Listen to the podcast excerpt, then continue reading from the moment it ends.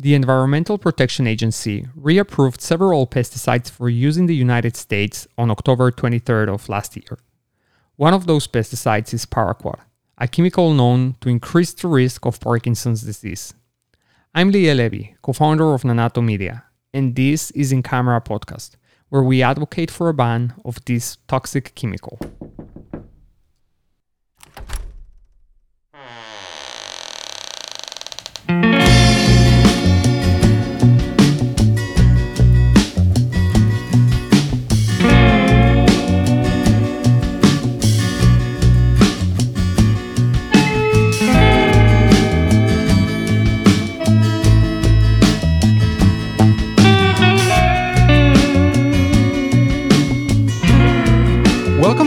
Welcome to In Camera Podcast, private legal marketing conversations. Grace, welcome back. Hi, Liel. How are you? I'm great, Grace. Just like you, having a very busy week. A uh, week full of events as well. And it's exciting, but at the same time, you know, I kind of been looking forward to this day, which is the Friday before the bank holiday weekend. A, so we can have this conversation. B, isn't it a great feeling when you are just heading into a long holiday weekend and you're pretty much at the office without that many distractions, just trying to wrap up things so you can leave and have peace of mind, even if it's just for three days? Seriously, I know, right? And especially, I think after the year that we've all had, kind of looking forward to Fourth of July and fireworks and I have to admit, I went a little crazy on the fireworks side this year. Oh, Grace, be careful. No, no, all safe, always safe. Okay, um, I'm no, sure you we, are. We have a location that is very open field, no trees, no houses, nothing. It's something I do every year with my family. Um, and, you know, of course, everyone's behind uh, far away from where it actually gets shut off. And like I yeah. said, I've, been, I've been doing this pretty much since I was younger um, with my parents. And then now that I'm older and I have, you know, my kid and my family and my sister, we all shoot off fireworks um, as adults, of course, not the kids. Um, they to stand in the back with the sparklers and, you know, little poppets and things like that while we shoot off mortars. Yeah, so, yeah. No, it sounds like fun. I'm gonna I'm gonna search for the video in YouTube. Crazy fireworks in Florida, Fourth of July, and then I'll see your fireworks probably come up. So, uh, Grace, yeah, you're right. I think Fourth of July has always been since the beginning of the year kind of like that milestone we were hoping to get to, right? In a sense of like we were promised that by Fourth of July we would be back to normality, and quite frankly, in many ways we have, right? In some others we're still catching up, but I must say that I think we've all feel very uh, appreciative and grateful of how far we've come from where we were, for instance, a year ago, um, in terms of going back to normality. And that's a great feeling. And I think something that uh, in most people doesn't get lost, right? I think we're still memory is very fresh still of what went on last year and i think you know this 4th of july we're probably going to be uh, extra appreciative of that freedom to celebrate so grace with that said, I also have to acknowledge that this podcast is going to get published right after 4th of July or while we're still celebrating the 4th of July. And many listeners will listen to it after they're actually finished up their holiday weekend. So they're going to be like, why am I listening now about all of those great feelings that you have right before the bank holiday when in fact, I'm listening to this when I have to deal with everything back at the office after a bank holiday. And we hear you, we empathize, we probably feel exactly the same way this time that you're listening to the podcast. So, Grace, we have an exciting conversation today. And I say exciting because it's been a topic that we've been coming and going from it for the entire year uh, several times. And so we're going back to mass torts and we're going to talk about a very, very particular one, which has been kind of a lot at the center of our conversations this, as I've said, past year, and that's paraquat. And so, Grace, can you tell me a little bit and help us recap for those who may be listening about paraquat for the first time in this episode? What's going on with paraquat, and why is it gaining so much attention lately? So, you know, paraquat is uh, can only be used by those who are licensed to use paraquat. Um, the reason I'm mentioning that specifically is because uh, a lot of people are, are comparing it or likening the lawsuit to Roundup, right? Because it is a uh, an herbicide. Um, the only the big difference besi- uh, besides the fact that it's only licensed people can use it, meaning there's not going to be like home based usage, right? Which Roundup did have. Um, it's going to be licensed people. It's also that it's a desiccant. So, a desiccant in the agricultural community just means that it will also remove uh, essentially moisture from the plants and they control the way the plants grow uh, using paraquat in addition to using it as an herbicide you know to get rid of weeds and and things of that nature um, to keep the plant growing at the rate that they want it to grow and now Paraquats have been used in the United States, I mean, for over 25 years. Uh, I believe the uh, the name that people are used to seeing is uh, Gramoxone, um, if I'm saying that correctly. Um, I know its uh, pronunciation is a little odd for me, uh, but in the last 25 years, it's increased its usage. Uh, and this I pretty much came about uh, in 2009. It went up 200%, the usage. Uh, because not actually because of the Roundup lawsuits or anything that it's because of the resistance that plants have had against glyphosate, which is what's in Roundup. So, uh, because of that, and they also found that if they mix paraquat with some other uh, herbicides or uh, agricultural products, uh, they find that they can either make the plant grow faster or slower, or basically grow it at the rate that they're looking for for these particular crops, right? Um, so that's what paraquat is. Uh, it's been banned in, outside of the United States um, by regulations uh, over the last, I mean, since 1980s, even as a matter of fact. It was banned in Sweden in 1983, Austria, 93, uh, most recently in the EU in 2007, um, and banned by uh, specific uh, companies like Dole, Chiquita, um, and the Fair Trade uh, Organization uh, because of its uh, effect on humans. And okay? all the while, what that while that was happening and it was getting banned in other countries, the use here in the United States continued, increased. All right, Grace. So you're saying there's well documented evidence that while paraquat was being identified as a very dangerous pesticide, right? Is that the right category of it? Pesticide? Yes. Okay. As a very dangerous pesticide, the use of it here in the United States continued to increase. Now, where are we standing right now in the cycle of this becoming an actual mass tort? So, as a matter of fact, it has become a mass tort. Recently uh, formed an MDL, uh, multi-district litigation for those of you don't know that term and that's when there's enough of essentially a critical mass of people claiming the same or similar issues because of the exposure to paraquat. Um, so it just recently formed an mdl which is why i wanted to talk about it on this podcast because i know a lot of people have heard about it. It's been around i mean forever. I mean it was just it was banned in the 80s so it has been around a long time but until recently uh, people became more aware about it, mostly because of the at the recommendation of the chemical review committee.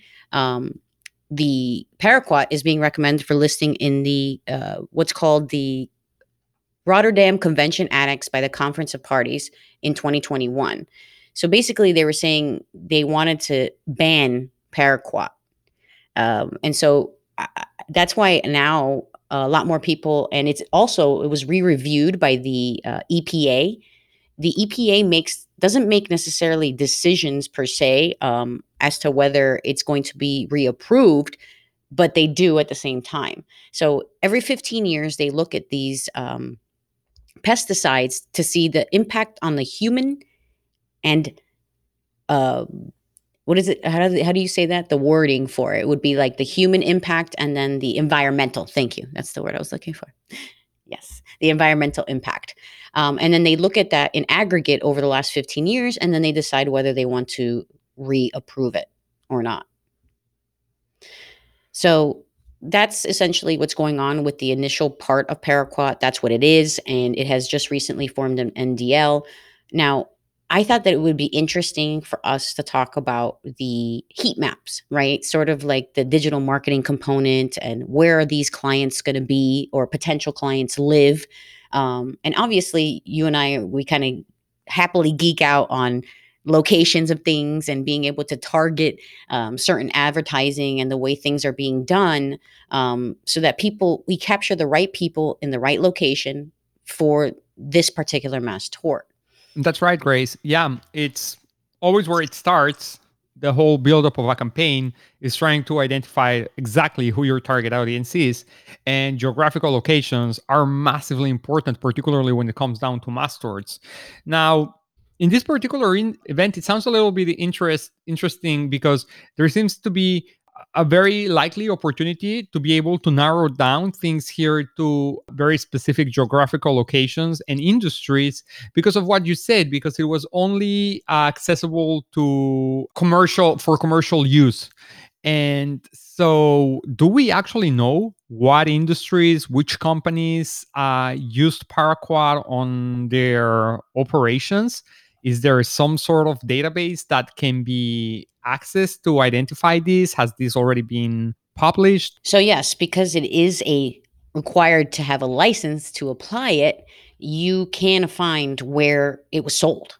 Right? It's required by law for them to um, register where they sell it, and the only caveat to that and it was part of the webinar that we were uh, i was on with harris martin as a matter of fact um, one of the attorneys um, mentioned that the only issue with that whole situation is there could be a third party seller, right? That's selling mm. paraquat to the licensed person who's allowed to apply it, but they're not a direct uh, vendor or actual working with the manufacturer directly. They're selling paraquat as a third party distributor or third party seller, you know, obviously with commission structures or whatever else to sell this pesticide. So, yes, you're required to have a license um, but there may be some odd uh, caveats to that specifics. But again, there's one more caveat to that. There's locations, right? Yeah. Since you have to know where paraquat is sold, there is a database. You know agriculturally where they grow these specific crops. And it's specific there are specific crops that they they use paraquat for. And that includes corn, soybean, cotton, and um, I forget. I think there's two more uh, specific ones that they use it on, um, and those are the types of crops that paraquat's used on, and they're only grown in specific locations around the United States. Right. So I don't know if you're looking at the heat map in front of you right now. I am, Grace. I am looking at it, and it pretty. I'm, you know, a lot of times when we think about our uh, agriculture, we, we tend to think also quite heavily about the uh, West Coast, right? Um, but it doesn't look like here Paraquat was a real hotspot there. Of course, there are, particularly in California, some areas that potentially could have had a lot of usage of that. But what I'm seeing here is tremendous use of it potentially in the Midwest, right? I mean, you think about certain parts of the United States, like the breadbasket of America, right? The Midwest. That's where um, food is grown primarily mm-hmm. in the United States because of the land that we have out there.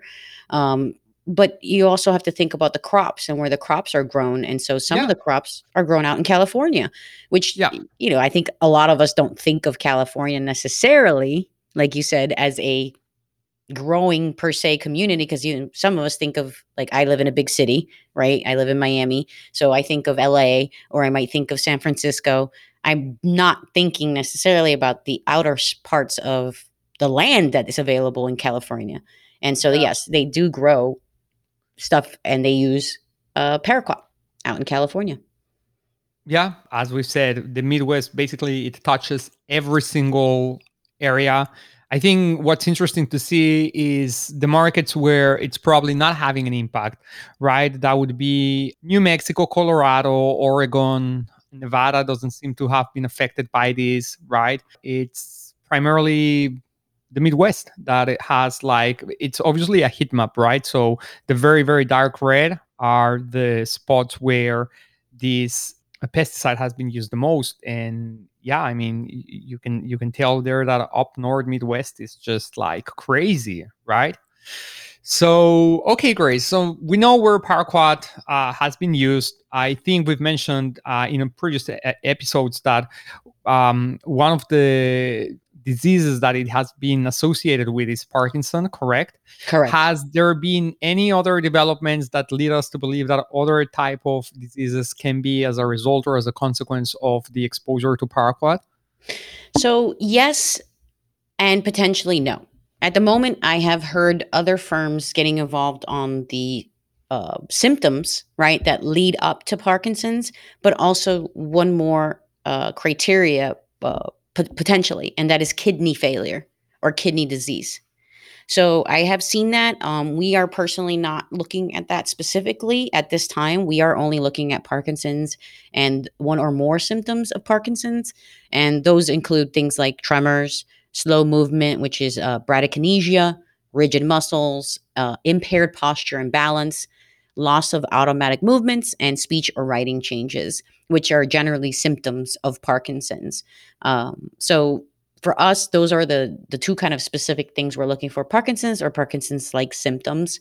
Um, but like you said, I mean, there are other firms, uh, and always right until we get closer to um, litigation and, and settlements of any kind um, where they'll know more about the criteria, meaning the specifics of the injuries, in this case, Parkinson's disease specifically. I know we've been following up here in our agency the search volumes of Paraquat in terms of a lawsuit or lawyers for Paraquat. And as we probably have mentioned in our last conversation in April, when we reviewed the most impactful mass torts for the first quarter of 2021, we've already identified back then increasing interest for paraquat and lawsuits for paraquat and lawyers for paraquat.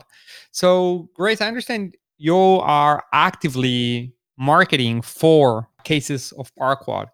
Have you had what levels of success with these efforts? So, so I would say that um, you know, in terms of success, we are seeing some interesting different um, things come across, right? Like in terms of the criteria stuff and, and exposure. Um, we are seeing that there's a few people, quite a few people that were exposed prior to 1966.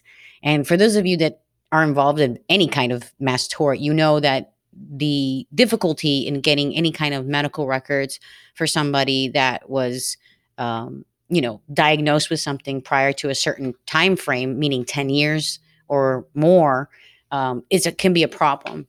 But this one's a little unique right? That if you have access to that proof of exposure um, which i mean again it's a licensed product so you can prove your work right? That you were employed by somebody that you had to apply this paraquat for um, and you can prove that you were you had the proof of exposure. Parkinson's isn't one of those things that disappears so you should be able to still get a hold of a doctor that diagnosed you or shows somewhere that you have the diagnosis of Parkinson's. And as long as you have that those two things, a diagnosis of Parkinson's and that you were, have proof that you were exposed to paraquat, we found that that's been um, okay in terms of the marketing. But we did have to go through a little bit of slogging to realize that you know, there's obviously going to be people that have been use, using this for however many years. I mean, this thing's been out for a very long time. So when we started seeing the numbers or the years, like prior to 1966 exposure, we had to uh, close up the criteria just a little bit more to help determine how we can best help people. Make and sense? in terms, yeah, it does. And in terms, and that's one thing, right? I mean, the qualifiers need to be revisited as the mass tort is evolving and as you are getting more details and information about your existing potential uh, clients on this, right? So that's um, another interesting point that it's worth always mentioning. Um, depending on the mass tort, sometimes your qualifiers are going to have to be modifying and adjusting as you're learning more. So, Grace, now with everything we know so far, how hard is it to actually find these victims of paraquat? Is it really turning out to be a mass tort that has uh, enough volume for many law firms to get on it, just like Roundup had? Or are we seeing here that it's a it's a much harder or harder mass tort to capture clients for.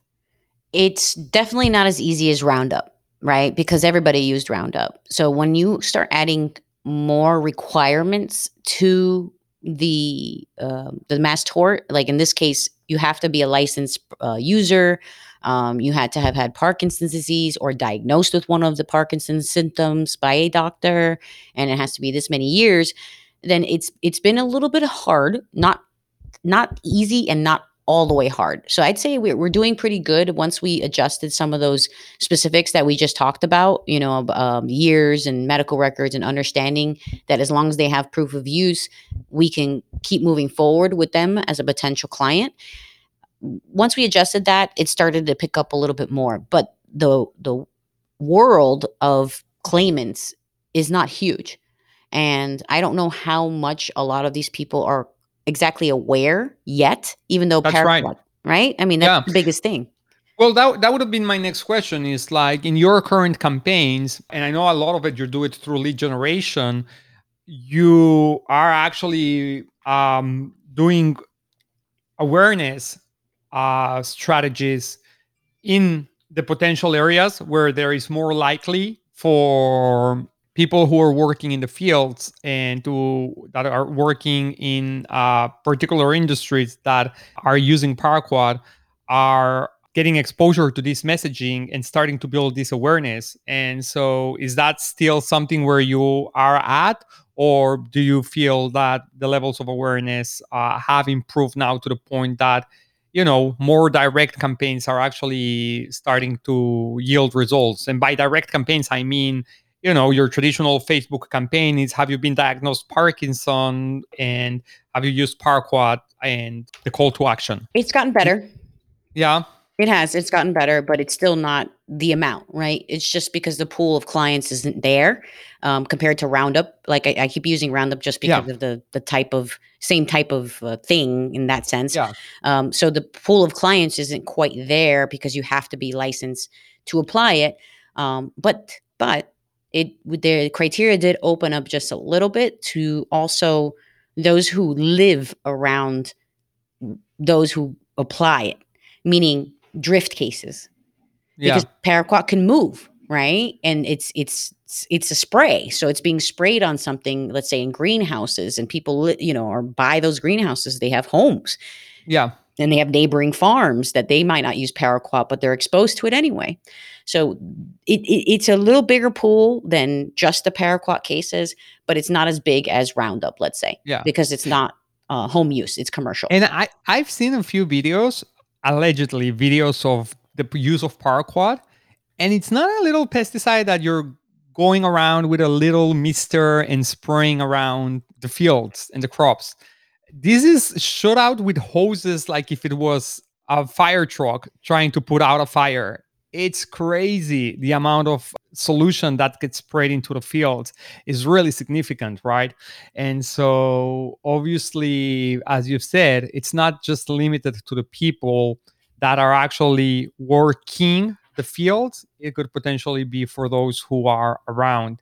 And that's why I say the awareness campaigns are so important because you start with a very broad message, generating awareness. If you live nearby, if you uh, know someone, if you feel that this or that has happened to you, and you start presenting all different angles that put you in that consideration place, and then start the journey of educating them. Right after they clicked on that and they've started uh, reading about it you present and you follow up with another message as to other things that have been found with regards to what have been consequences to some people that have been exposed to this right? And at that point maybe some people are considering going to get a diagnostic from the doctor. And so you're talking about people that may or family members that may not necessarily yet know or have identified that uh, someone in their family that could have been exposed to the is showing uh, symptoms of Parkinson, and yet you need to try to help them solve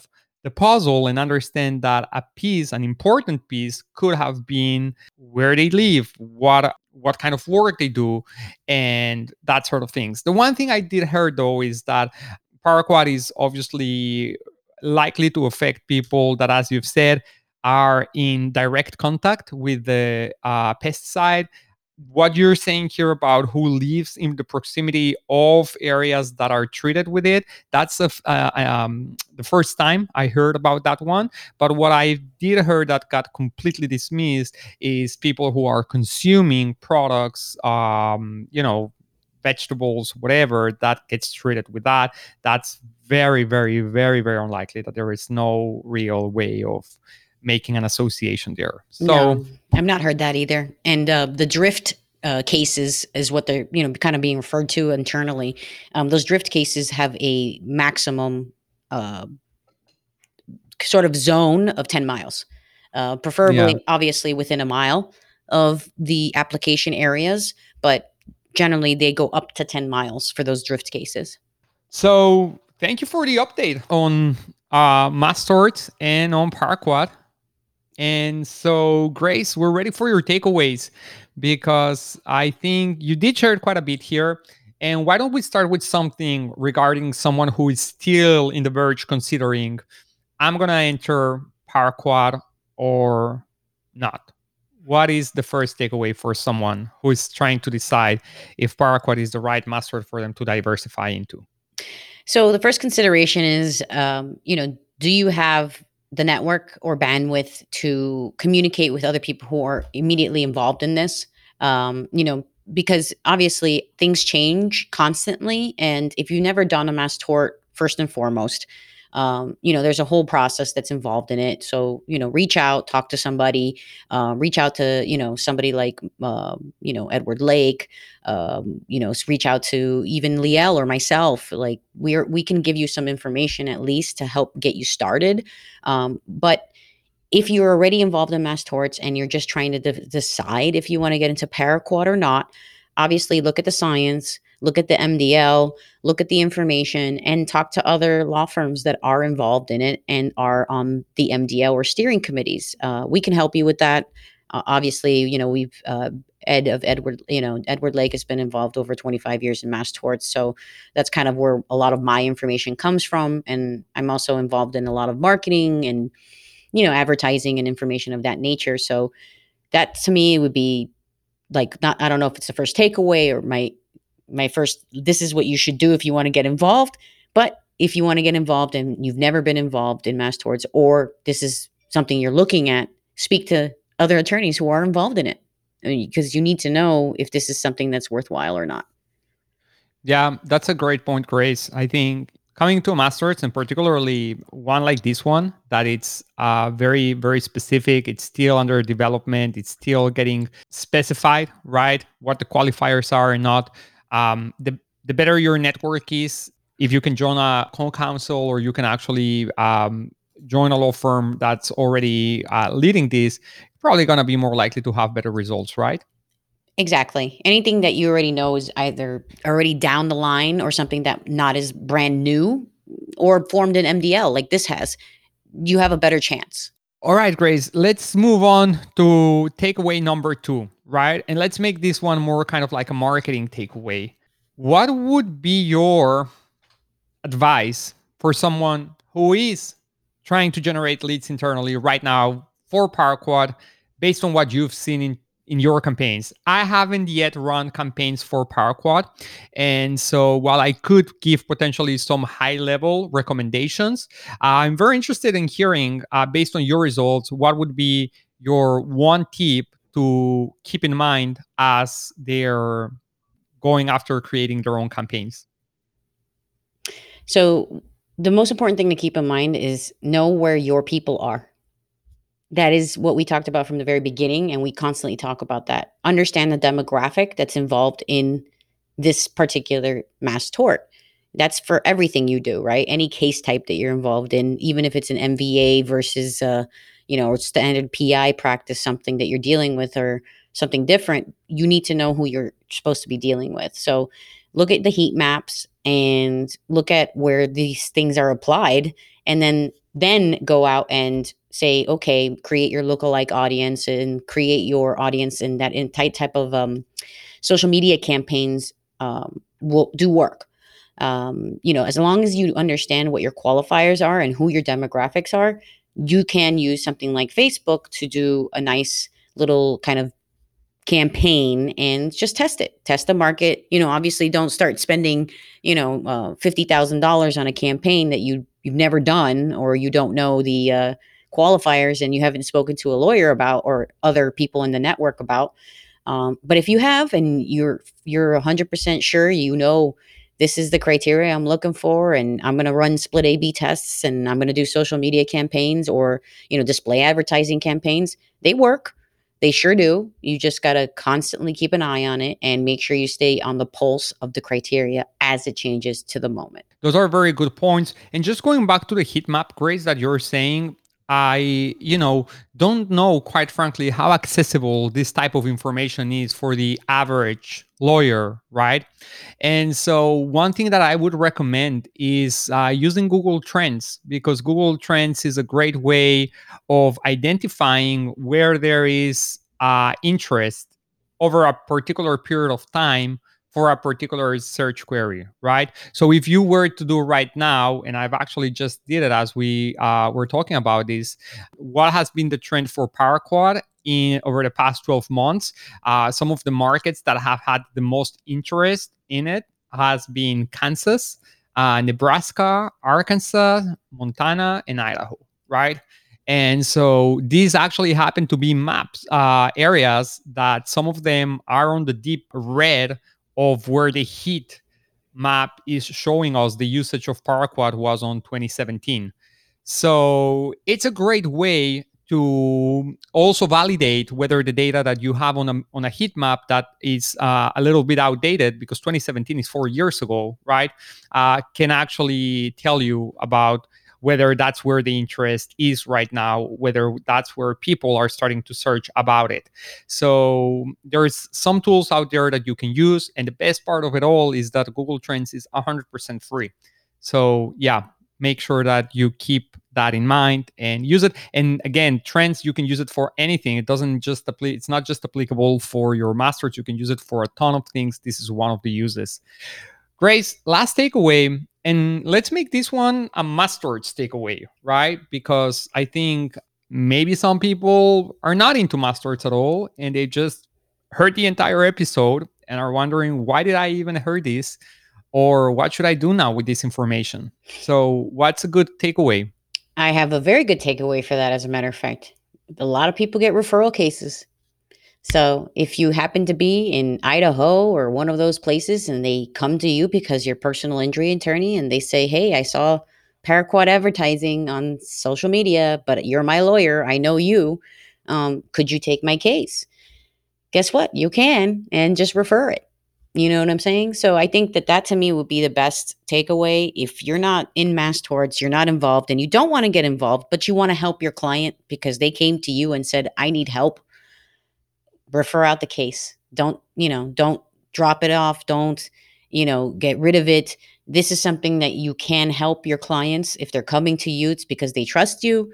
Um, reach out to those who are involved in the cases so that your client can get the best help possible for those that are involved in it. Um, and who who would those be? So obviously, you know, you're getting a call. You are already busy with whatever it is that you are, and you want to find someone where you can refer this out, maybe maybe potential uh, potentially get some sort of referral fee, right? Um, if that's possible. So mm-hmm. Uh, who who should be reached out? What are like who do you call in those kind of in, in instances if you don't have someone in your direct network that is actually handling this particular case? Definitely. I mean, you know, most lawyers like to work within the network that they know, right? You know, it, and most of us like to work with the people that we know, like, and trust. So if you don't mm-hmm. know any of the people that are dealing with Paraquat, reach out to us. We can ask, you can ask us, and we will help gear you in the right direction. Um, we've been involved in mass torts. You know, Ed has been involved in mass torts for over 25 years, as I constantly mention. And he has a network of hundreds of attorneys and many, many law firms that are all involved in different mass torts at every level, including himself. So um, reach out to In Camera Podcast and we'll direct you, depending on the mass tort, to the right referral network. we can help with that. That's right, Grace. Leaders of Mass torts. So we'll make sure that we have the website on our episode notes just to make it easier for you to reach out to them, whether it's for a referral or if you just want to get a little bit more of information as to how you can diversify through Mass Torts. So, Grace, thank you so much. It's always fun to talk about different things. And this time we had an opportunity to revisit Mass Torts, which is a topic that we haven't discussed over the past three months. So, I think it was a good idea to hear everything you had to share about this. We appreciate it. Thanks, Leo. You know me, I like to geek out on this new stuff. So, it's very interesting. Excellent, Grace. So, let's be back next week with another episode have fun and be careful with those fireworks, Grace. Promise me. I will, of course. And you too. You All have right. fun. Take care. Bye. Bye.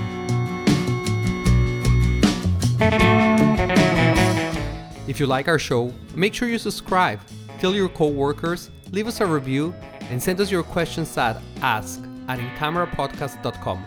We'll see you next week.